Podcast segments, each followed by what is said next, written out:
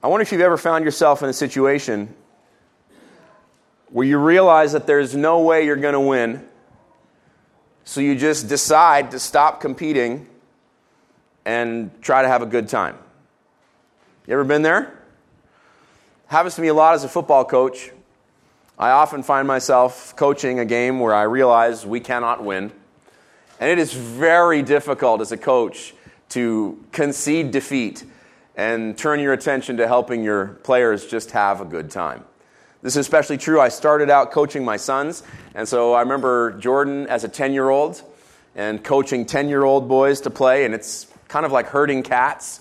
It got worse the following year when his younger brother Sam started playing at nine. So imagine you're playing football with eight year olds and nine year olds. It's just crazy. I was actually very frustrated because it really wasn't like football until week eight.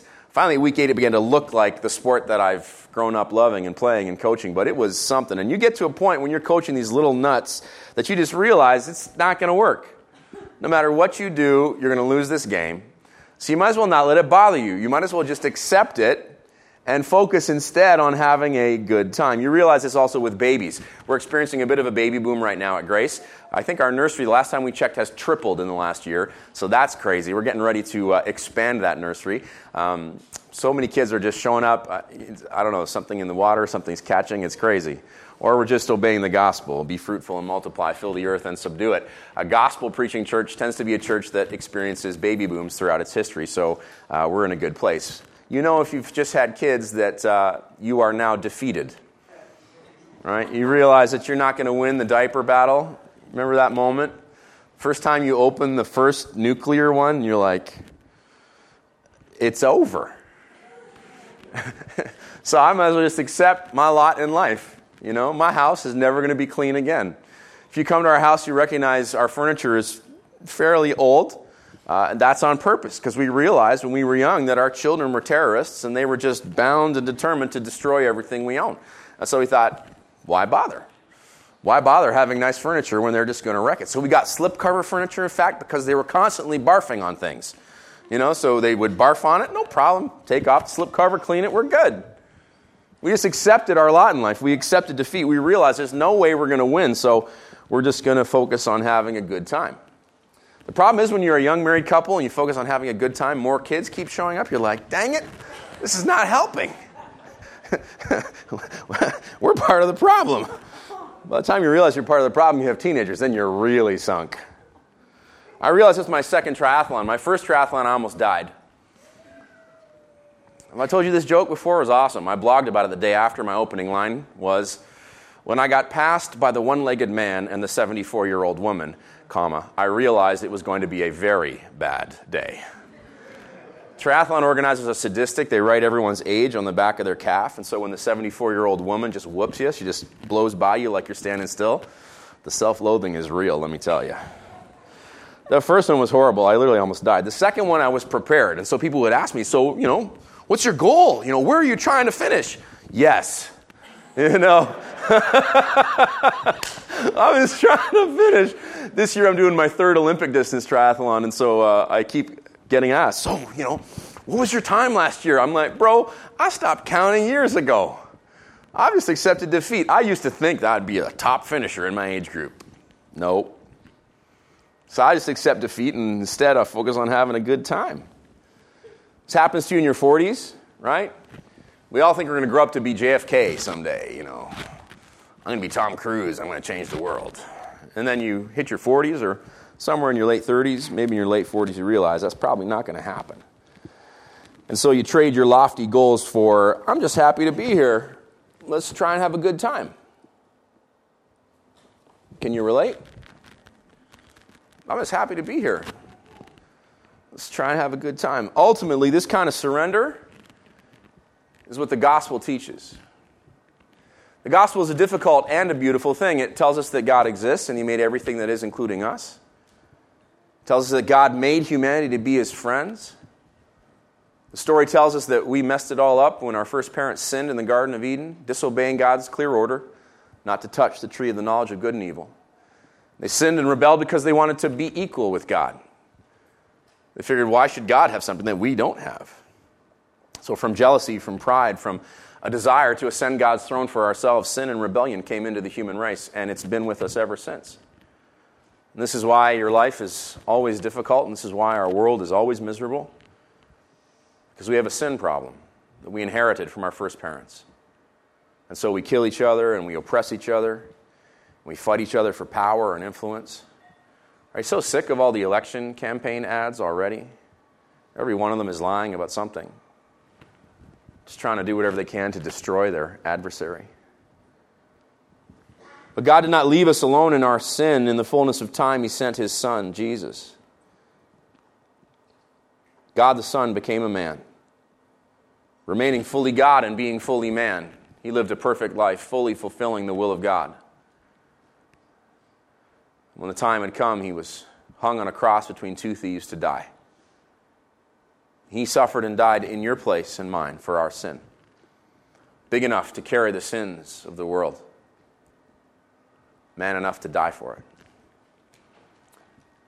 Jesus died in your place so that you might live. And then he rose again that first Easter Sunday morning, defeating the power of Satan, sin, death, and hell in his body.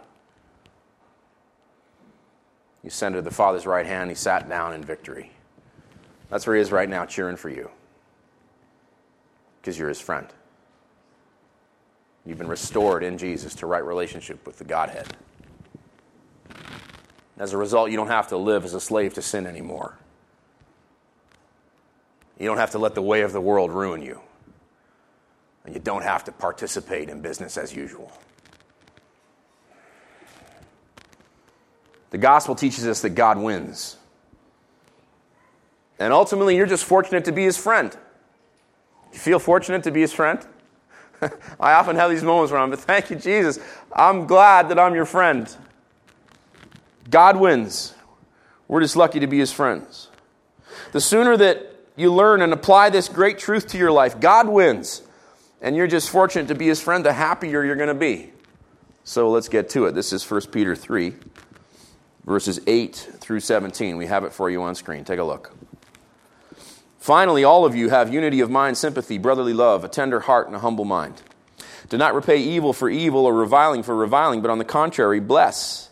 For to this you were called, that you might obtain a blessing. For whoever desires to love life and see good days, let him keep his tongue from evil and his lips from speaking deceit. Let him turn away from evil and do good. Let him seek peace and pursue it. For the eyes of the Lord are on the righteous, and his ears are open to their prayer, but the face of the Lord is against those who do evil. Now, who is there to harm you if you are zealous for what is good? But even if you should suffer for righteousness' sake, you'll be blessed. Have no fear of them, nor be troubled, but in your hearts honor Christ the Lord as holy, always being prepared to make a defense to anyone who asks you for a reason for the hope that is in you. Yet do it with gentleness and respect, having a good conscience, so that, when you are slandered, those who revile your good behavior in Christ may be put to shame. For it is better to suffer for doing good, if that should be God's will, than for doing evil. What a wonderful, wonderful, powerful, encouraging passage of Scripture. Here in this passage today, we see a countercultural recipe for living the good life, having hope, and doing good. I've divided the passage into three parts for you. The first part deals with being countercultural, that's verses 8 and 9. The second part gives us the keys to the good life. That's verses 10 through 12. And the last part, verses 13 through 17, deals with having hope and doing good.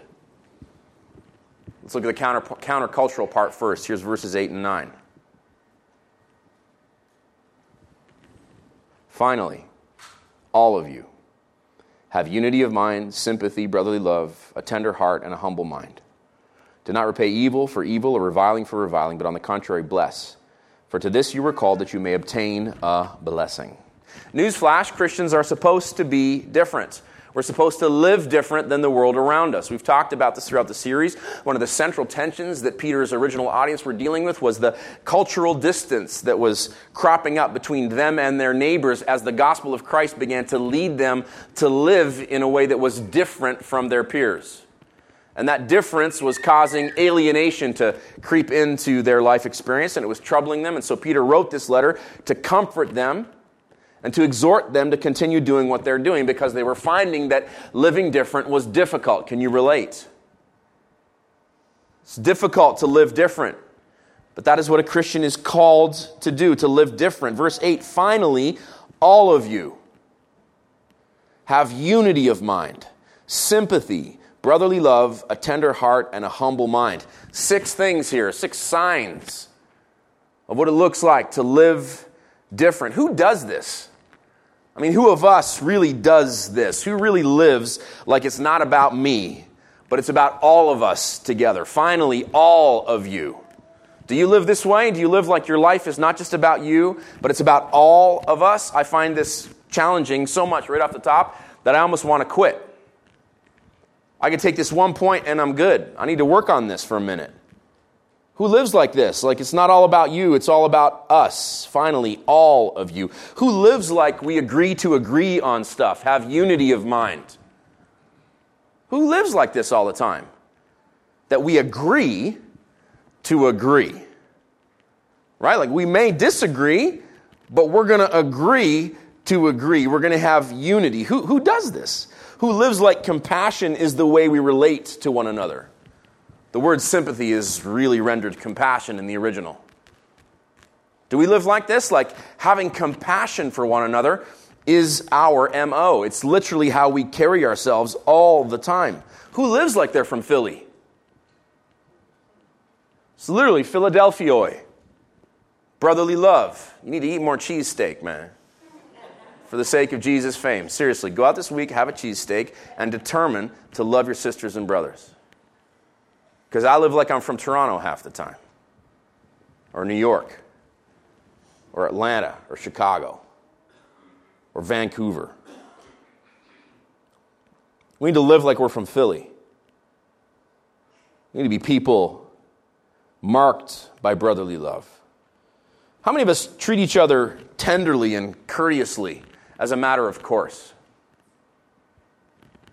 Do you find this as hopelessly challenging as I do? Tenderness, courtesy, that's what is implied in a humble mind. You might get one, but you still struggle with the other, right? You might be good with courtesy. Courtesy, I believe, can be learned. Right? There's certain things we do that help us be courteous, but to have a tender heart, that's difficult.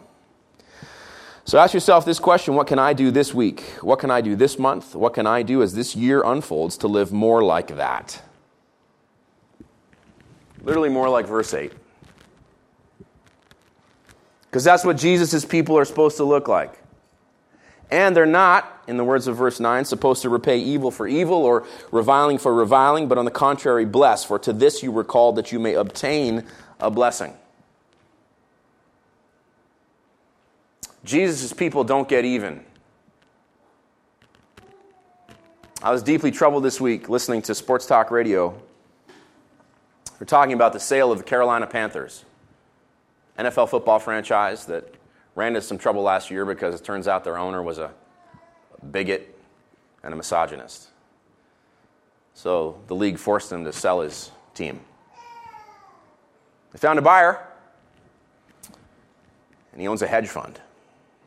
So you're like, this is going to be great because hedge fund guys are super nice. Way to go. You got rid of one maniac and hired another. How do I know? Well, because they shared the following story. He was working in one of the big uh, investment banks on Wall Street. The name escapes me. I like made sure I would remember it when I drove up. Not Bear Stearns, that one's gone. What's the other big one? No, the other one. Yes. So he's working at Goldman, working his way up, doing a good job. His portfolio was growing and growing and growing, so he was due for a promotion. He was due to be made a partner. And he got passed over for partnership. So, in a huff, he left Goldman and he launched his own firm. And he grew that firm to about $56 million in terms of assets, which is, of course, not huge, given the kind of stuff that he was used to dealing with. And then, as the housing crisis loomed, he realized that the banks were going to fail and so he bet against the American banks, betting that the American government would eventually have to bail out the American banks. Sure enough, that's exactly what happened. And his $56 million turned into, I don't even know what it is, like almost $100 billion, like ridiculous amount of money. Which, of course, comes from the American taxpayer. So that money came from the U.S. government.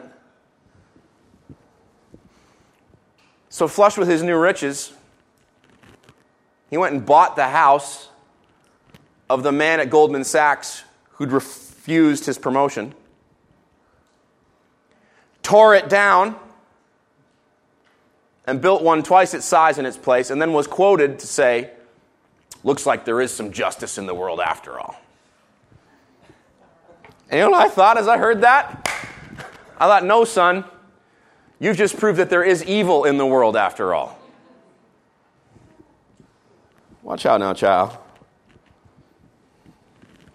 Jesus people, we don't get even. Jesus people don't ever do anything like that. Now, your life may not be on the scale of a, you know, Goldman Sachs and $100 billion, but guaranteed you will be tempted to get even. You will be tempted to seek justice for yourself from time to time. And Jesus people don't do that. You want to live counterculturally, leave justice to God. Realize that you were called to bless, and that blessing is the pathway to blessing. It's writ clear as day in today's text. But on the contrary, bless, for to this you were called, that you may obtain a blessing. Blessing is the pathway to blessing. And we'd all rather be blessed than cursed, wouldn't we? It's another way of saying we'd all like to live the good life. Here's how to get it. Look at verses 10 through 12. Whoever desires to love life and see good days, let him keep his tongue from evil and his lips from speaking deceit. Let him turn away from evil and do good. Let him seek peace and pursue it. For the eyes of the Lord are on the righteous, and his ears are open to their prayer, but the face of the Lord is against those who do evil. Man, this is fun to preach. All right. You want the good life? Here's how. Watch what you say, watch what you do, and chase peace like you chased your wife when she was 17. Okay, you want the good life? That's, that's how. I got a snarky comment online when I referenced this this week. It was like, as long as you were 17 at the time. Like, yes, of course. I meant that in that way. Watch what you say, watch what you do, and chase peace like she's your wife. Look at verse 10. Let him keep his tongue from evil and his lips from speaking deceit. This has got some powerful, hot truth embedded in it for us. Manage what you say. Make sure you stop lying. Let him keep his tongue from evil and his lips from speaking deceit. Manage what you say. Here's a question How many times in your life have you sought to manage what someone else says? Huh, somebody shout. Maybe I deal with that more than you. Maybe. I saw this like every preacher loves this verse. Word up. Let him keep his tongue from evil and his lips from speaking deceit. Manage what you say. You know, if Christians tweaked this one aspect of our behavior, the reputation of Christ would take a huge leap in culture. Am I right? How often are Christians quoted shaking their finger at culture? You, you, I, I can't even. Saying all these asinine things. Have you ever thought how stupid it is to somebody who's perishing to have someone who's been redeemed tell them how they should act? Maybe the person who's redeemed needs to read the Bible more and be reminded that the gospel is foolishness to them that are perishing. So if your approach to someone who's perishing is to scold them, you're wasting everybody's time. You're bringing shame, not fame, to the name of Christ. That's why evangelism is primarily leveraged on love and the power of the Holy Spirit. Maybe change that one thing about your behavior this week. Catch yourself. You're about to say to somebody, Oh, you really shouldn't say that and then stop yourself. Manage what you say. While we're on the topic, why don't you manage what you do? 10b.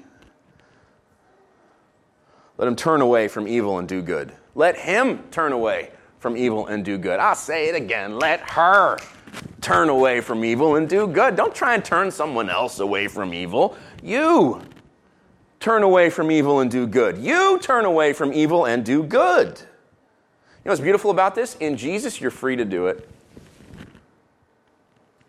Did you know the Bible says that those who are unredeemed, those who are not yet Jesus' friends, are sold as slaves to sin? Which means they cannot help but sin because they are enslaved to it. But in Jesus, you're no longer a slave. You've been made free to be free. Yes, some of us, even as we walk with Jesus, continue to sin. In fact, it's true for all of us. But it is also true that though we are yet sinners, Christ Jesus died for us and has shown us everything we need for life, righteousness, holiness. So you don't have to sin if you don't want to. In Jesus, you're free to choose not to sin. Instead, you can practice doing the right thing moment by moment. You have that choice before you this week, this month, this year. Ask yourself in the moment, what's the right thing to do? And this may be difficult, and this may change what you are about to do. And it may change it in a way that you know will make life more difficult for you rather than easier. This is why so many Christians lack so much in righteousness, because we know that capital R righteousness belongs to God and God alone, and that in Christ we can learn to be righteous. I always keep it as like a small r, I'm like mini me. Right? We can learn to be righteous as we follow Jesus, our righteous Lord and example. But doing the right thing sometimes comes at a cost, which is why so many of us don't like to do it. Manage what you say, manage what you do, and Chase peace like she's your hot wife. Look at verse 11. Let him turn away from evil and do good. Let him seek peace and pursue her, it says in the Greek. It's not much better than it. Peace has a personality. She can be caught. It's encouraging, isn't it? Right? Because peace as an abstraction, peace as an it. I can't have a relationship with that. I can't catch an it. It's like saying, catch the wind, catch the air, catch the truth.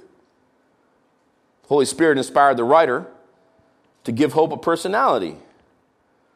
Isn't that encouraging? Maybe it's just me. I'm like a Bible geek. I'm like, that's the best thing ever. Seek peace and pursue her. Chase her like she's your, the wife of your youth. Chase her. In Jesus, you can catch her. It's beautiful. And look, in case all this, you know, positive reinforcement, recipe for the good life stuff ain't getting to you yet, Peter reminds us what's what in verse 12. For the eyes of the Lord are on the righteous, and his ears are open to their prayer, but the face of the Lord is against those who do evil. That should sober you up real quick. The face of the Lord is against those who do evil. So ask yourself this week Am I living in such a way that I'm making God my adversary? Like, did you know that it's even possible? Like, this is an obscure part of Christian doctrine. You wouldn't really, you know, you don't memorize this in Sunday school. You can make God your enemy if you keep acting the fool. Right now, I don't believe we're talking here about soteriology. We're not talking about whether you're saved or not whether you're going to go to hell or not. I don't think that's what's in question. But I do think what's in question here is what kind of life you're going to live. How many of us would agree that better to live as God's friend than as his enemy?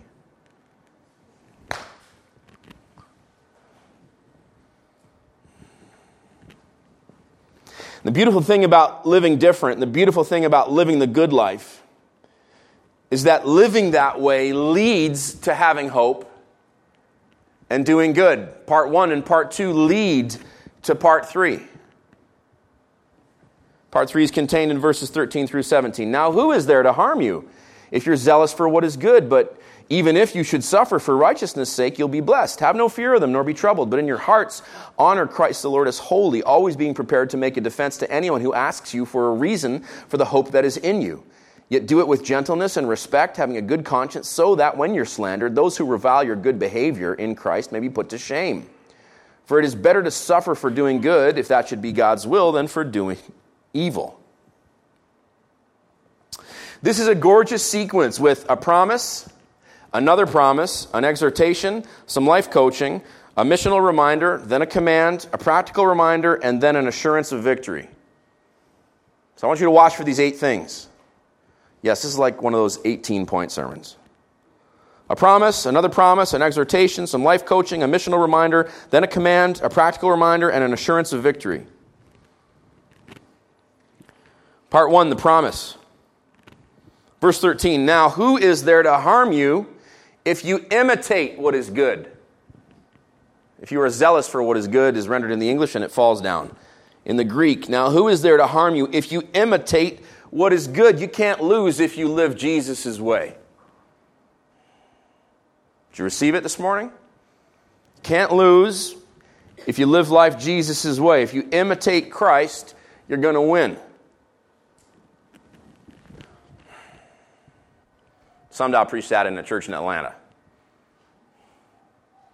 You know what happens in church in Atlanta when you say, if you imitate, if you imitate Christ, you'll win? People go, oh! Whoa! Maybe you're doing that on the inside. if you imitate Jesus, you'll win. So stop thinking of yourself as a loser and start thinking of yourself as victorious. I'm not a prosperity gospel preacher, but there is some prosperity in the gospel. If you imitate Christ, you'll win. Another promise, verse 14. But even if you should suffer for righteousness' sake, you will be blessed. This is why you can't ever preach like a true prosperity gospel, because almost every time the Bible says you're going to be blessed, it also says with persecutions, by the way. It's not beautiful how following on the one verse we get to the next one. But even if you should suffer for righteousness' sake. You will be blessed. The Bible knows that life ain't all tea and crumpets. Sometimes you still suffer, even when you do the right thing. So don't let it discourage you. It's like He's giving you a warning in advance that you're going to suffer even when you do the right thing. Do you ever feel ripped off? Like, I'm doing the right thing, Lord, so why am I suffering? Okay, if you ever feel that way, it's connected to biblical ignorance. So now we're delivered from that ignorance because we've read here in 1 Peter that sometimes we still suffer even when doing good. Receive it. So next time that happens to you, you don't got to fall into despair. You're not cursed. You haven't done something wrong. It just happens. Don't let it discourage you. Know that your victory is assured in Jesus. This is why the words of 2 Corinthians 4 have such powerful resonance. So we do not lose heart. Ha! Though our outer self is wasting away, our inner self is being renewed day by day. For this light momentary affliction is preparing for us an eternal weight of glory beyond all comparison as we look not to the things that are seen, but to the things that are unseen. For the things that are seen are transient, but the things that are unseen are eternal. Your suffering may be heavy, but Jesus is in the business of turning heaviness into glory. And glory means weight, it means heaviness. I'll say it again. Jesus is in the business of turning heaviness into glory. It's what he does. And so that promise leads to an exhortation in verse 14b. Have no fear, nor be troubled. Because your suffering will turn to glory one day. The best news you heard all week? Definitely the best thing you heard all week. Definitely. I feel like I could stop on each point. It's just crazy. And it's not me, friends. This, this the Word of God is quick and powerful, sharper than any two edged sword. So, in the meantime, number four, little life coaching. Verse 15a In your hearts, honor Christ the Lord as holy. The way you survive the Shadowlands is to make much of Jesus. Y'all feel me? It's how you survive the Shadowlands. You make much of Jesus, but in your hearts, honor Christ the Lord as holy. And let your dazzling love of Jesus be your testimony to a lost and dying world. I say it again. Let that be your testimony to a lost and dying world. Your dazzling love of Christ. There's your missional reminder, point number five, 15b. Always being prepared to make a defense to anyone who asks you for a reason for the hope that is in you. Here we see evangelism walked out. You're living, you're building relationship with people, and all of a sudden they start asking you questions. Like, um, how come life doesn't seem to make you as miserable as it does me? If you're one of Jesus' people, your answer is this it's because of Jesus. They'll be like, that's kind of weird, but it's your friends. You know, you're having a barbecue, you're having a beverage. They know you're not weird because you're their friend. And so they have to take your testimony seriously because they can't discount it out of mind because they've just met you. Um, how come your marriage seems so good? Uh, it's because of Jesus. Ask my wife. Definitely not because of me. It's because of Jesus. Um, how come you have people over all the time and cook them these extravagant meals? It's because of Jesus. Jared's not here today, right? Jared Irving, if you don't know him, I'll introduce you to him. He sits in the back, dresses like a hipster, always wears cool glasses. Got a wife who looks like a pixie. She looks like Tinkerbell. Sweet kids. Sit right back there. So go meet him. He practices culinary evangelism. Every time you go to his house, he cooks for you like you're Jesus.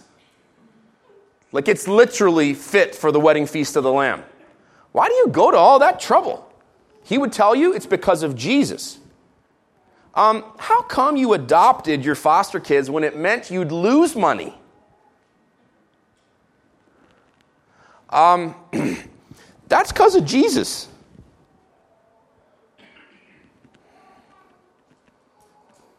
You tell people that your beautiful, screwed up life is because of Jesus enough times. You can quote me on that. I said it. Your beautiful, screwed up life. You tell them it's because of Jesus enough times. I'll say it again. You tell people enough times that your beautiful, screwed up life is because of Jesus, eventually they will ask you, so I got to ask a follow up. Uh, how does this whole Jesus thing work, anyways? And then you bring them to church so they can taste the good Jesus they have seen at work in you.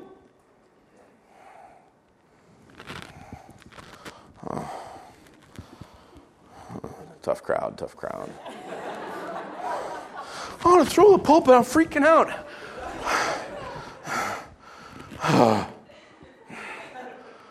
Lord have mercy.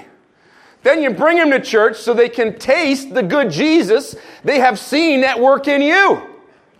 And you, you know, and you, you do this gently and with respect and in an authentic way. And that's your command as we close. Worship team, you can join me with a reminder and an assurance of victory. You do all this, verse 16 so that when you are slandered, those who revile you will be put to shame. Seventh point is a practical reminder here you will be slandered because you are a Jesus person, but you will be vindicated. So don't bother trying to live an undercover Jesus life. Don't bother trying to soft pedal the gospel. Don't bother wasting any of your time trying to appear normal because if you're a Jesus person, you will be slandered. But those who revile you will be put to shame. Why? Because ultimately, God wins. Eighth point ultimately, it's His will that bends the universe. Put that on a t shirt. We got stickers with hashtags. It's His will that bends the universe. So, verse 17, look, you know, I mean, it's better to suffer for doing good if that should be God's will than for doing evil. Let's just agree That whatever God's will is, that's what we want. Somebody testify to that? Whatever God's will is, that's what I want. Why? Because He's ultimately in control. He's ultimately going to win. So you might as well stop competing. And instead, just focus on having a good time.